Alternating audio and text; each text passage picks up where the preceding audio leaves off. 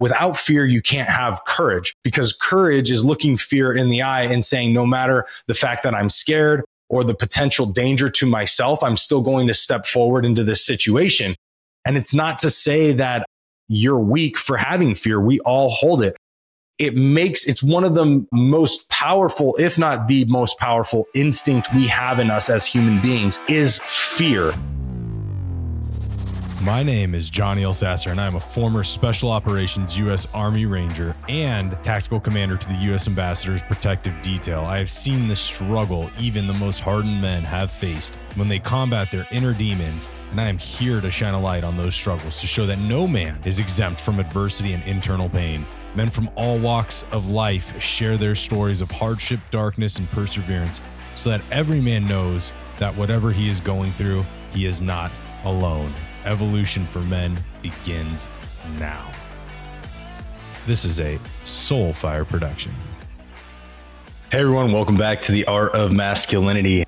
I'm uh, talking about men's mental health today, and there is an episode, or I think it was a podcast episode, where Andrew Tate was on there. And I know I, I talked about some of the stuff Andrew Tate was talking about maybe a few weeks ago at this point, but ultimately, um, I'm, I'm kind of highlighting some of the things because I know he's a very controversial figure.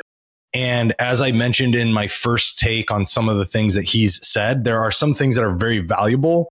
And then there's some things that just kind of like are his opinion and and should be left at that. Like you don't have to agree with everybody's ultimate opinion. I think there there's a lot more to him than I think uh, meets the eye. Also, and I also think that he's trying to present um, a very uh, founded and staunch position on masculinity, partly because he believes it, but partly because it also gets him clicks. It also gets him people like me fucking talking about him because people are asking me about this shit uh, and all that stuff. So, I mean, he's doing a good job marketing himself in a lot of different ways. That being said, uh, he did discuss something on mental health. And I mean, granted, I, I don't know his background in really understanding mental health. I don't know his background in any form of education around mental health, uh, period. But one of the things that stuck out to me was he he's he made the comment of mental men's mental health could be solved by honor. And I kind of like sat with that. You know, could honor and courage and pride, which pride has a has a is a double edged sword, but could honor and courage and pride be components to solving mental health? I don't know. You can really give a blanket statement like that. Again, like controversial things, they they become clickbait. But at the end of the day, um, I think honor would give a lot more if, if if men had that honor in themselves and in their belief systems and in the man that they are and how they present themselves to the world. When they have honor in that, they have honor in, in how they show up. They have honor in their word. They have honor in their value system. It negates it negates a lot of negativity about yourself and, and, but it also creates a window of harsher criticism. Because that honor can really it, like full disclosure here i believe men need more honor in today's world. That is not like don't think don't t- get this twisted.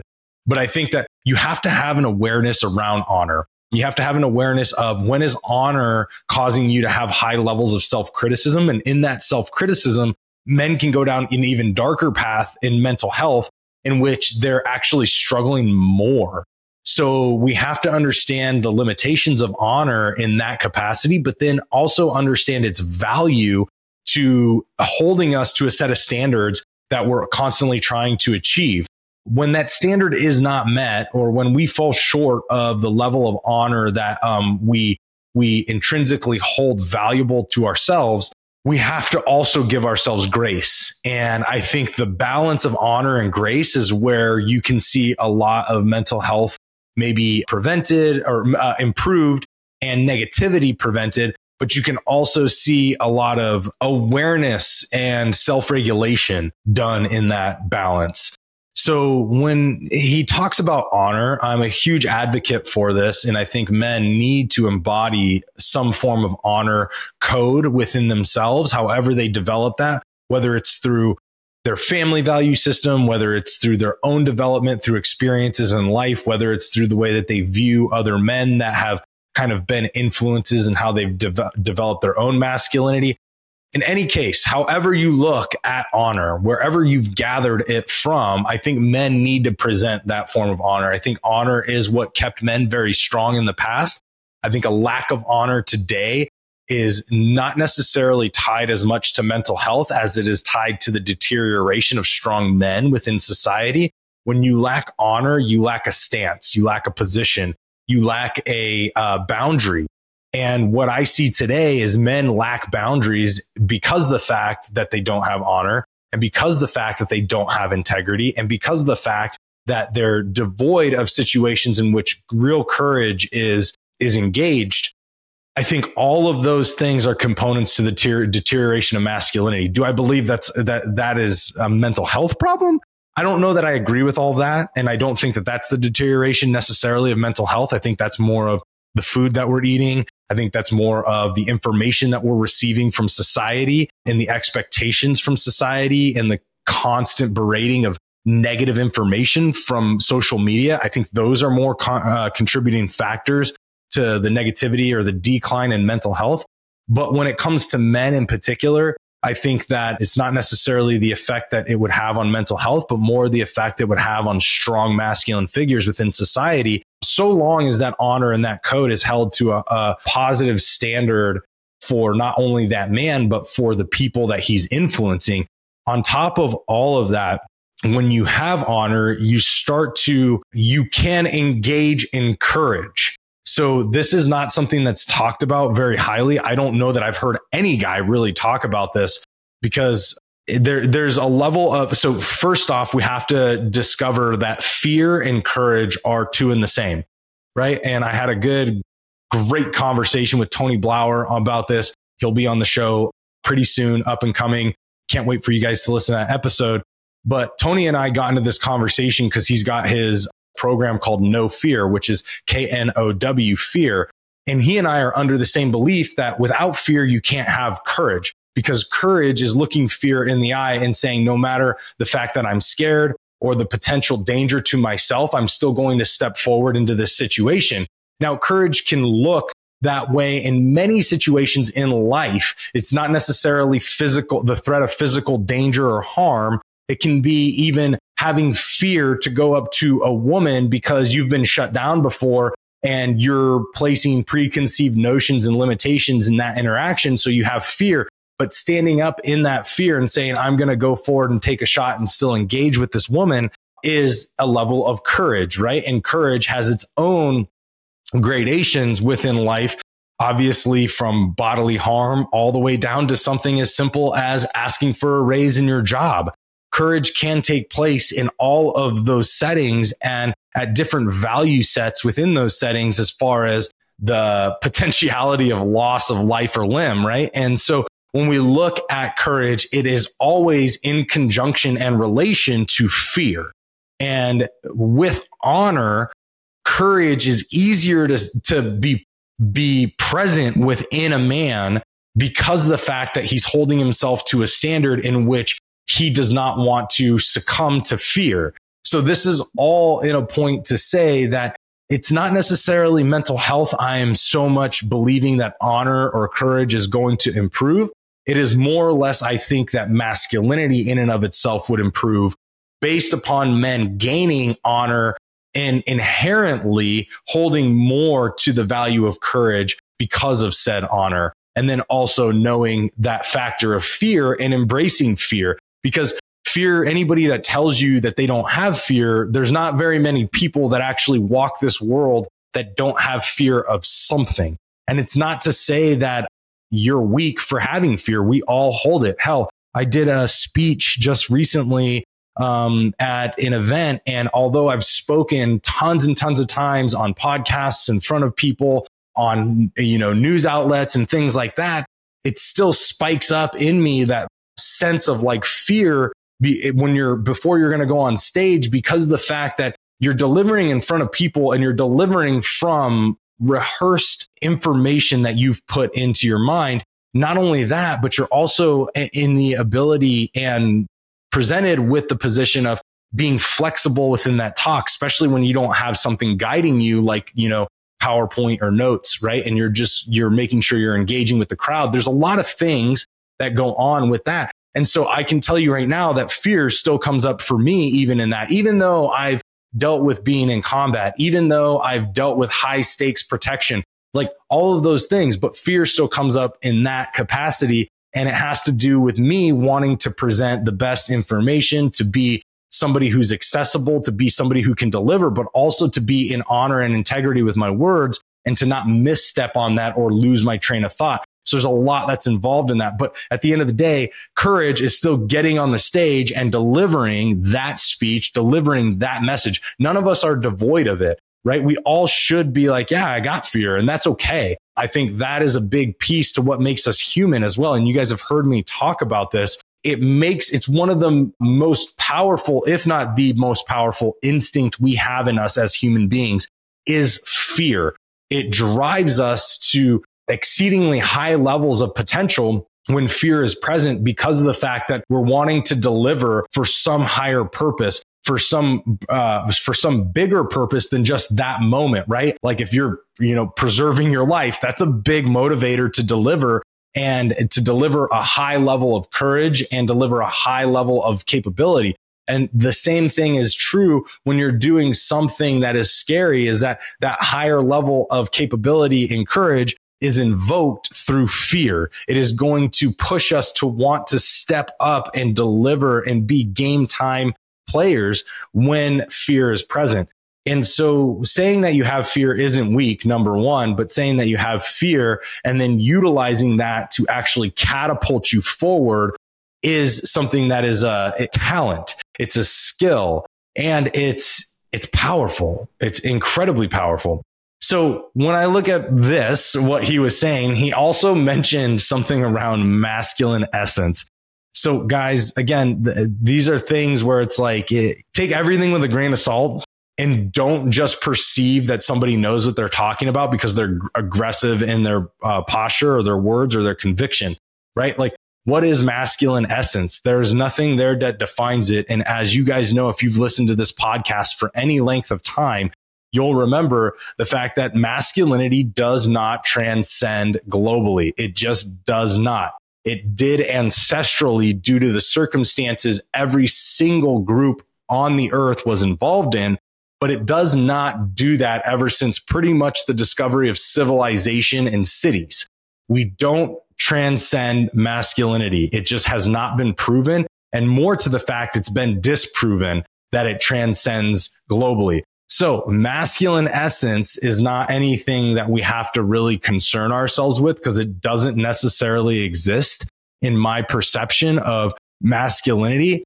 But what we can say is that, you know, if we're, if we're using honor and courage, right? And I'll, I'll discuss pride here in a second, but if we're discussing honor and courage that helps to meet this masculine essence, quote unquote, masculine essence, what I think we're really talking about here is that when you have honor and courage, you're fulfilling an ancestral tie to masculinity because those were two things that were typically, at least courage, in my opinion. I don't know that I can say honor was, but courage was always tied with masculinity. I think it was one of the key features to ancestral masculinity that we all inherently were given and expected to have within every society globally or within every uh, tribe, right? Prior to civilization.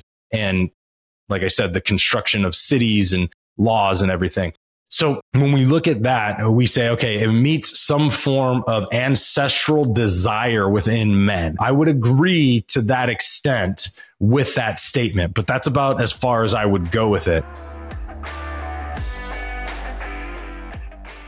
Hey everyone, want to take a quick second here and let you know about my new book, Design the Man Within. It is all about getting the everyday man the tools he needs to start becoming a better version of himself, but also becoming a man who loves himself and impacts the people around him positively. Go ahead to designthemanwithin.com and get your copy today. I am very proud of this book. And it was the book I needed years ago when I started my journey. And so I hope that it can be that door opening book for every man out there to start his own personal journey with tools and tips that I've used to help grow through some of the darkest times in my life to become somebody who looks at the man in the mirror and loves who he sees. So make sure you head over to designthemanwithin.com and get your copy today. Now, he did say something I really, really value and I think was very powerful. And that is a trash output is what you give when you provide yourself with a trash input. This comes back to what we're talking about with what we're talking about with information and food. So what I alluded to earlier is the way that you you're it's consistent with the way that you are going to present yourself as a man. If you put in terrible information and you're not critically thinking about it and challenging it, but you're just allowing yourself to consume shit information, well, you're going to have a shit output of information and you're going to have a shit output of intellectual conversation, right? So whether it be that you're not inputting any type of quality information, you're just kind of numbing out all the time on stupid shit, games and fucking TV shows, or whether you're inputting information from social media or news outlets that are basically out to condition your perception of the world instead of providing factual information, right? So you're allowing that information to penetrate your, your mind, process in your mind, and you're not challenging it or questioning it. You're just receiving it and then you're absorbing it. And that to my to to my perception is a shit input, right? And that's where a lot of people are today. We saw that with the pandemic. We've seen that with politics today people who spout off about Trump. They're basically regurgitating a narrative that is a false narrative about him. And it's just, it's unimpressive for people to do that. And so what happens when you question those people? Well, they have a shit output in the conversation because they can't defend a position when there's no facts to be based, to base their position off of. And so I agree with him when you're putting in shit information, you're going to have shit uh, information coming out, which makes you look like a fool. The other part is when we look at physically how we per, how we are showing up in the world, it's a big level of importance I think for men to present themselves physically f- strong and fit. You don't have to look like me, you don't have to look like a bodybuilder, but being physically strong and fit if you present yourself that way to the world because you're doing an input of quality food and you're doing an input of quality time in the gym to work on your body, the output is going to reflect somebody who is confident, somebody who is strong, and it's also going to uh, present somebody who is healthy. Those are all positive things for masculinity. For men in general, for people in general, it's, it's a positive thing. But for men, it is something that is expected of us ancestrally, right? So back to the ancestral ties. It is in- expected of us to be physical, be physical, physically dominant for the, the desire of protection of the tribe when you look back, that is something that does relate to us and that is expected. So whether or not society, the society you live in expects that anymore, intrinsically within us, uh, cellularly within us, we've evolved from that mindset. And there probably is some form of like nagging, you know, piece in your subconscious. It's like, Hey, bro, you still need to like look, look fit. Like you should probably go to the gym. You should probably do something to stay healthy. Right. Like this is where even people who are excessively overweight, they'll try, they know they're overweight and they want to get quote unquote healthier. So they'll try diets and they'll try to eat salads all the time and all that shit. But that kind of intrinsically is there for us. And I think that if we listen to that more, again, that is a good input. So you are going to present a good output as a man. And the rest of the world is going to see that. And so the last piece I want to discuss is, is standards of old time respect and value, uh, family values. Man, this one is kind of a loaded question. And as we're getting to the end of this episode, like I don't really have the time to go into it. I probably might just do a whole episode on this myself. But when we talk about the standards of old time respect and family values, I think there is some there is a big sense of value for society today for those to be brought back you know uh, i've traveled a lot around the world and there's still some cultures that really value the elderly within their society the um or the elders within their society and that has always proven to be a very uh, good thing for society when we learn from the elders, we are able to process and gain information from the past that maybe we want to continue going forward or we want to not repeat. Additionally, we're respecting, we're respecting people who have lived life and they're at the point in which the, things don't work as well for them. So we're giving them a lot more grace and we're also respecting them for their wisdom and their value within society. Western world has uh, Western civilization has completely lost this value for the most part. I don't see a lot of that transcending our nation, nor do I see it transcending our generations. Um, but you do see it in other, you know, communities around the world. Uh, specifically, I've seen a lot of that in Asian communities, but there are others that do obviously highly respect their elders within society. And so that I believe is a standard, uh, a standard of old time respect that needs to come back. And men are the ones that literally uh, can bring that back. You know, when we continue to show that, we teach the younger generation to have that value as well and then we signify to the the females who do, who tend to probably have that respect a little more because the fact that there's they're they're a little more heightened for not putting themselves in a position where they could be in danger so being mean to somebody is not super it's not super in line with the feminine but as men we can still position ourselves as the authority in that respect and then allow other peoples to see it and say, well, if men are doing it, that's things that we can follow in. And that's very nice, right? Like that's a good thing. So we can condition the next generation and then we can couple with the feminine to provide that, especially to the elders within society. But the family values thing, I definitely believe there needs a high level of family values. I think that you need to come up with a structure for your family and create a value system together in which things remain a priority. Certain things are a priority and certain things are not a priority, just like you should in your relationships and just like you should with yourself. You need to discover those values and you need to let everybody know that you guys are all being held accountable to that standard and that your life should be driven from those value standards, right? Because you guys are creating them. But it also comes down to reviewing those standards and making sure that they evolve along with your family mindset and they evolve with how you are wanting to raise your family together. So that needs to be an open conversation. I thought that was very cool. And I believe that to be something that most families should talk about. And I believe it to be something that most families don't talk about. So all of this being said, stemming from men's mental health, I think if you walk down the path of this episode, you can see how men's mental health overall could improve if you follow this. But more importantly, we can improve and we can evolve masculinity from this. And we can also continue to pass on that evolution of masculinity to the next generation uh, in a positive way and also show the current generation that it is time for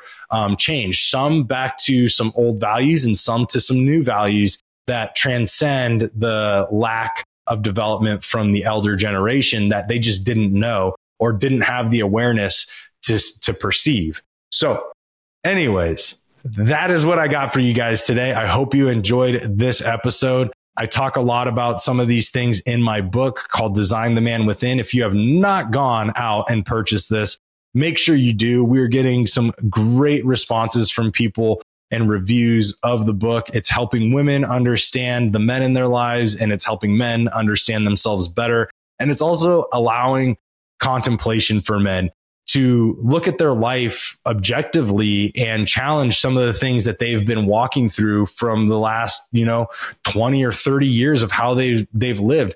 It's time for evolution and that's what Design the Man Within challenges us to do. So head over to Amazon, Barnes and Nobles, Target, wherever you buy your books, go get uh, Design the Man Within and allow that to soak up in your mind and do the work because that's where the magic happens. That's the integration piece.